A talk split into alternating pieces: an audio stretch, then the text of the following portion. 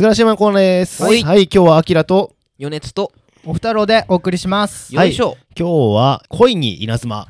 愛に稲妻妻です。はい、あらすじお願いします。はい。長年の夢だった映画監督デビュー目前で全てを奪われた花子稲妻が轟く中反撃を誓った花子は運命的に出会った恋人の正雄と共に10年以上音信不通だった家族のもとを訪れる。妻に愛想を尽かされた父えー、おさむ？口だけがうまい長男誠一。真面目ゆえにストレスを溜め込む次男裕二そんなダメダメな家族が抱えるある秘密が明らかになった時花子の反撃のも物語は思いもよらぬ方向に進んでいくですはい、石井優也監督の、えー2023年の映画でございます。はい。札幌はシネマフロンティアで公開しております。はいはい。どうでした？僕は好きな監督なので、まあ正直これ一本だけではちょっと語れないなっていうのがあってこのうん「愛に稲妻」と「ついになってる月」っていう、うん。どっちも今、シアター機能でやってるという、そうだね、うん。そっちも合わせて見ると見え方が違うので、僕はすごいこの映画に関してはすごい好きでした、まあ、まずあのポスターデザインとか、うん。あのキャッチコピーの「この出会い1億ボルト」とかって書いてあこれはもう普通の恋愛映画なんだねと思って、見に来た人がうん。いてその人たちがなんかすごい嫌なプロデューサーとか出てきて嫌なやつばっか出てきてう、んもうそいつがもう気持ち悪すぎて内容が入ってこないと。こんなキャッチコピーでこんな気持ち悪い映画をやるなんて許せないみたいな意見がまあまああって。えー、そうなんだね。うん。やっぱりこうイヤミス映画の特集とか結構組まれてる中でうん。でもやっぱりそれって求められてるところじゃないのかなと思いつつ月も見た上でうん。あのこのちょっと印象も変わってやっぱりこのあのテテロ的にそのうん。自殺する人をこう映す人々とか、うん。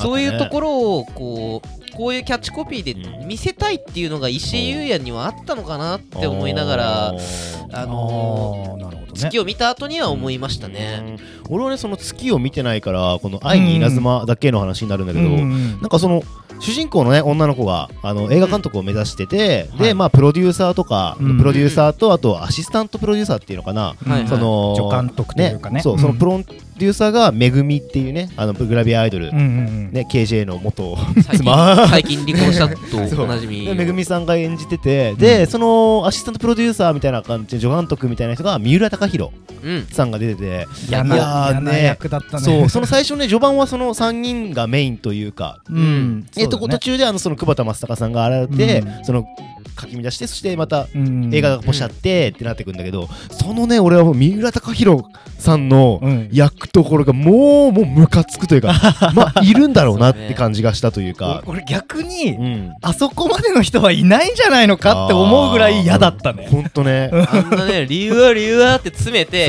みんな帰った後にいや気持ち悪いね。俺俺別にそんなつもりなかったんだけどってちょっとねだけんじゃねえかみたいななんかそういうところの気持ち悪さがめちゃめちゃ詰まってましたよね。なんか三浦貴大さんの役どころすごいうまく分かってるなというか、あー。前のさなんだっけ前うんあのー似たような三浦貴大さんが売れない俳優みたいな感じの嫌な役役でああってあった。あった家にずっといるやつでしょ。家でなんか売れない俳優になったみたいな。そうそう売れない俳優であの風俗嬢に通う。あーなんだっけ。あとああのあの前田敦子の。前田敦子前田敦子もっと超越したところあみたいなそうそうそうそうそうもっちょもっちょそうそう。あーそうそうそうだあれもあのうまいなと思って見てたんだけどうん。あれに似たような感じの、うん。なんだろう。本当側だけででも、うんね、年数重ねてて経験もあって うん。ああいうおっさんいるよなみたいなとこは、うん。うわ三浦貴大ううまって思って見てて、でそこからどんどん話が転がっていってその、久保田正孝さんと出会って、まあ映画ポシャってどんどんどんどんいろんな人が死んだり いろんなことがあって、ね。うん。最終的にその家族の話になってくんだけど、うんうんうんうん。そう。なんかこの石井優也監督だっけ、うん。そう。は家族の話結構あるなと思ってて。そうだね。そうそう。だからあまた家族の話持っとったんだと思いつつで出てくる俳優が豪華なのね、いや今回ね。いやー豪華だね。めちゃくちゃ良かったよ。三浦貴大とかめぐみよりももっと豪華という後か半にもそう。うだからその家族家族がちょっとずつ出てきて、もそう。うその最初のルックで、うわ絶対なんかあるじゃんみたいなてかねまずね俺はこのポスターしか知らなかったから、あのお兄ちゃんのう。ん池松壮亮出てきた瞬間に、はいはいはいあああこれはいい映画ですわみたいな。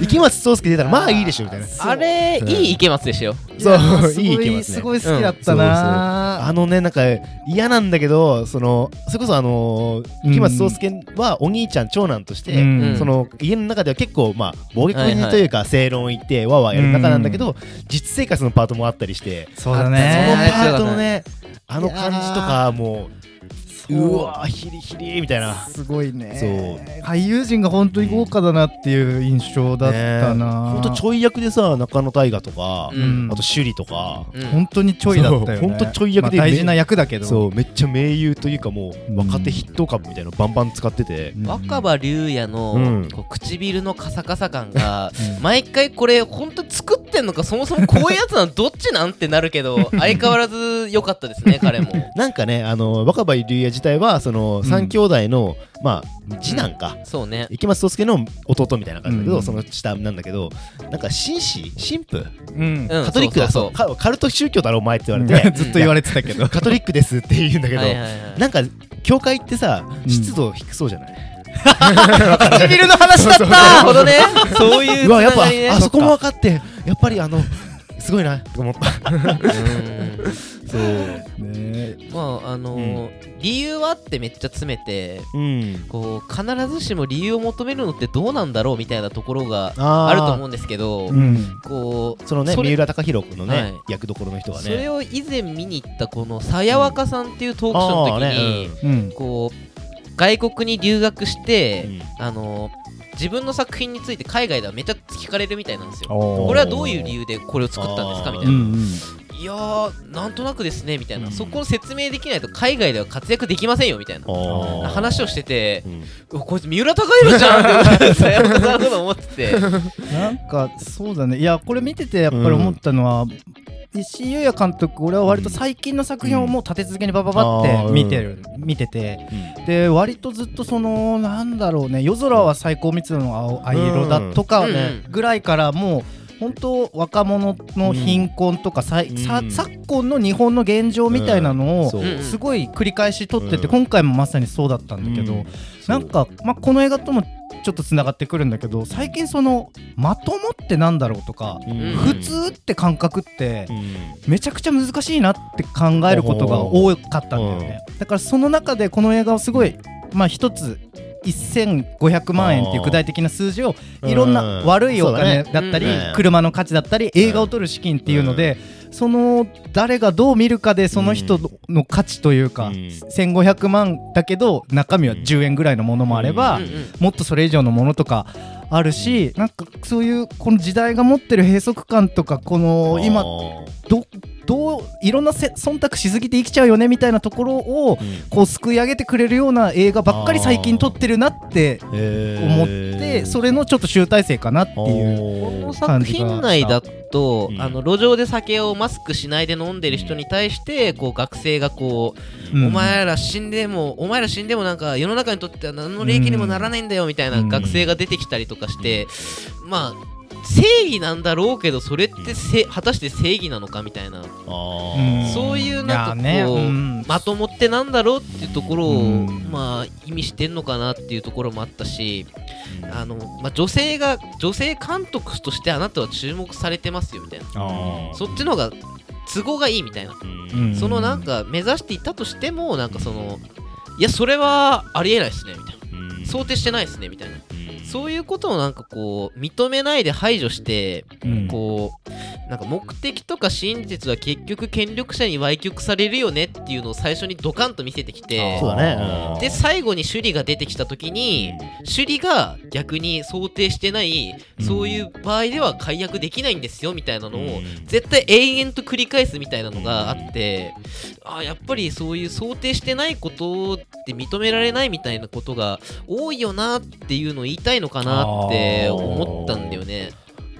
あのそれでいくとまあそういう風なものの連続をしを繰り返し作品の中で提示していって最終的にはなんか悪いことでお金稼いでそうなやつをちょっとやっぱり許せないからぶん殴りに行こうぜってうん。なるところまでやるっていうのがなんかうん。ちょっと痛快というかそうね。絶対不可能なのよ。うんうんし現実味はないんだけど、うん。でも物語の中でぐらい殴りに行ってくんないとスカッとしないぐらい現状がねうん。日本とか、まあ、世界情勢とかが悪いので、そこがちょっとスカッとする部分だし、うん。まあ最後のシーンでもまあずっとまあこの人は映画をどんな形でもきっと撮り続けていくし、その久保田正孝との関係性も多分今後もいい感じなんじゃねえのかなみたいな予感を感じさせるちょっとほっこりラストだったかなと思います。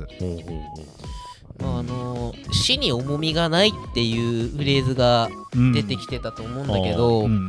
こう死に重みがないってその、まあ、助監のそのなんだっけうん。名前忘れたけど三浦貴大が言った後に割とその後すぐにあのー大河が死ぬんだけどもうなんかそのうちのお母さんもすごい言うんだけどううんこう見てて映画見てこれは感動作ですみたいな。うん。見て泣けなかった時にうん。やっぱ人の2人や1人や2人死なないと泣けないよねみたいなそれもままさにもう死に重みがないっていう軽く扱いすぎてる邦画の悪いところをこう分析しちゃってる母親のなんかこう言言葉だったのかなって今なれば思っどね。て。まあね、だからなんかそのコロナっていうど状況が急に起きて、だからそれでなんかあら結構簡単に死んじゃう人もいるし、なんか食あぶれるっていうか、置かれてる立場が変わる現状だったよねちょっと前まで、うん。でもなんかちょっともう忘れてないみたいな。そうね。結構その俳優さんとかでもさうんうん。コロナの間に命絶っちゃった人って何人かいたなと思うんだよね。ね。そういうこともなんかすごい感じさせるような話だったなと思うんですよ、うんコロナっていうのもあったんだけど、うん。世界観でね。がっつりだから本当マスクマスクの演出とかもそうだし本当に、ね本当ソーシャルジャスティスウォーリアーみたいな、うん。マスクしてないで酒飲んでるやつらをね怒る中学生みたいな、そうそうそうなんかすいませんとしか言えないんだけどいやドキッとしたよねあれ正直。そうそうそう。え俺がわか知りたいのがその月を見てないんだけど、月とこうん。の愛に稲妻を両方見てうん。感じたこと、それこそ愛に稲妻だけでは感じられなかったことって何なんだろうと思って。うーんとやっぱりかなりその月が凄惨な事件を元にしてるっていうのがあってもうなんて言うんだろうね。通じることはあるんでしょ？その愛に稲妻とうーん通じるっつうかまあ、うん。ある種すごい圧倒的な負の側面の現実を向こうは描いててでそう誰しもが、まあ、その悪い人の側になっちゃうよみたいになる可能性をはらんでるし、うん。あなたは本当に正しい正義の側の人間ですかみたいな問いかけがすごかったから圧倒的な問いを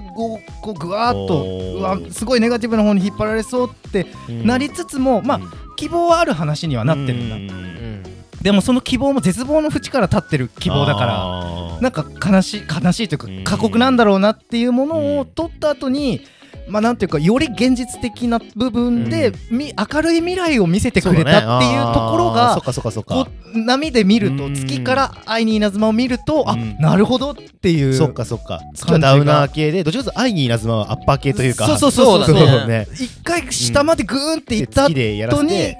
グイッとこうん。う愛に稲妻でドカンってきた感じそうがすごいうん良かったかな。愛に稲妻は芸術参加でもあるなとは思っててやっぱうん主人公の人が映画を撮るっていうことを選ぶっていううん。その表現をするっていうね。うん。それでなんか変わるかもしれないしそこから自分の生活を見直すことにもつながるみたいなことを考えていく。とうん。やっぱねアッパーというか本当プラスにうんな話だなと俺は思ってたけど。そのね月もちょっとそういう要素がうなんだね。そのものを作るみたいなところがあって、そこもあるからなんかうん。やっぱり今多分撮りたいことがすごくこう地続きになってるる風にかん感じたって感じかな。コロナもあってね。うん。でなんかなまだまあ結構な、名前も売れてきて石井監督自体がどんどんどんどんねね多分どんどんまた新しい作品撮っていくんだろうだなって気がするよね。ガツガツなんかうん。見るよりつつ人生をかけてつく作る方がもううん。今はノリになってるから、うん。なんか見てる場合じゃないみたいなこともちょっとインタビューで言ってて、まあいい制作のムードを高まってる状態なんだなって感じました。結構あのーまあ結構いい面白いって人もいると思うけど、うん。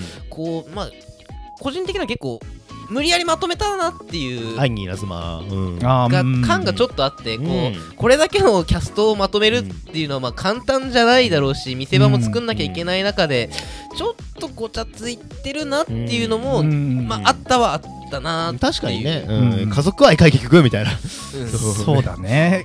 うん。まあいい方向にしか話はいかないから、でもある意味それが月と表裏一体ってそういう。感じになもなってるのかなっていう、そうまあ、それが石井優也の悪いところっていう人もいるかもしれないけど、うん。まあ僕はすごいちょうどいいバランスかなと思いますよ。ちょっと月はちょっと重すぎて、うん。そうだね本当エンターテインメント対策としてほんと書いてるけど本当痛快エンターテインメントってまんまそうだなと思うし、うん。そうだね。多分ね今日本の若手俳優が本当勢ぞろい、そうだね。本当にいろんな俳優陣ありすぎっていうか、まあ、あびっくりするぐらいいい演技してるしみんな、でその人たちのなんか本当いいとこがいっぱい出てるなと思って、うん。その松岡真優さんのあのカメレオン女優みたいな、うん。俳優みたいなその一気にキレキキレゲーみたいなのが出てきたりとか、そうだね。そう。あの最初ねおとしとやかな雰囲気なんだけど途中に全然違う。家族の前やったら口悪いんですねあなたみたいな。ああいう感じもねあいいとこ出してんなと思ってすごい見てて。よ楽しかったねバーの芹沢立人もいいしねすごい。芹沢さんめっちゃ。まだまだしてる。あパリン。あパリン。ってまあぜひ見てほしいよめっちねゃ面白い。あのシーン超いい。で来週なんですが何を見たいのありますかっていう感じで。久しぶりですよね。そうですよ。ねえー私からいきますね、はいどうぞ。まあもう、うん。皆さんご存知な俳優勢ぞろいでございます、はい。性欲。おおはい。楽器だ楽器楽器出てて稲垣五郎さんも出てるっていうまあベストセラー浅井亮さんのベストセラーの待望の映画化っていうところ、正しい欲と書いて性欲ね。そうだよね、正しさとはっていう映画になってます、はい、はい。私はですね、えっと、昨日シアター機能で上映する、えーサタデーフィクションという映画でございます。監督がロー・イエっていう監督ではい。まそこまで有名ではないとは思うんだけど、中国の監督です。いやもう今一番注,、そう。注目のアジア系の人って言言ってもいいぐらい、ミニシアターといえば。そうそうそう。ミニでブラインドマッサージとかシャドープレイっていうのがまあ結構有名めっでちゃよかった、私ブラインドマッサージを見てすっげえこの監督面白いと思って、でずっと撮ってなかったんだよね。でシャドープレイで5年ぶりに撮ってそっからダダダダッといっぱい作ってて。そっかうん。でシャドープレイの次でサタデーフィクション、えね、でそれが、えっと、昨日で公開するのでそれ見てみたいなと思ってジおりますョダギリ王も出てるしね。そうそう。僕は、えー殺撃で公開している白石浩二の決して送ってこないでくださいです。これね79分の日本のホラーでー、ヨネピー好きそうなあんですの結構 YouTuber とかも出てて貝柱っていうあ貝柱とか沖田遊戯っていうあの映画紹介系の YouTuber とかも出てて。なこなこカップルとか出てる？いやー出てないですねでヘラヘラ三重視とか出てる、いやいやで主演がうん。有川舞子さんっていう人なんですけどうん。この人あの愛してるっていう白石浩二のあんやつの音羽愛って名前でその人やってたんですけどうん。ちょっとあのー占い師さんからうん。ちょっと有川舞子の方がいいよと。ほなのであなた解明しなさいって言われてほ解明した一作目の作品がこれなんですよ。へなんでちょっとそうだ白石浩二好きとしてはねまがまがしいちょっと占いとかもうん。その出演者からちょっと漂う不穏っぷりもちょっと楽しみでちょっと見てみたいなということですね。今回もばらけた形でじゃんけんに勝った人の映画を見ます。最初はグーーじゃんけんチョキ。おおローイエシャドウ。いやサタデーフィクションでございます。サタデーフィクションでした。はい。じゃあまた来週。またね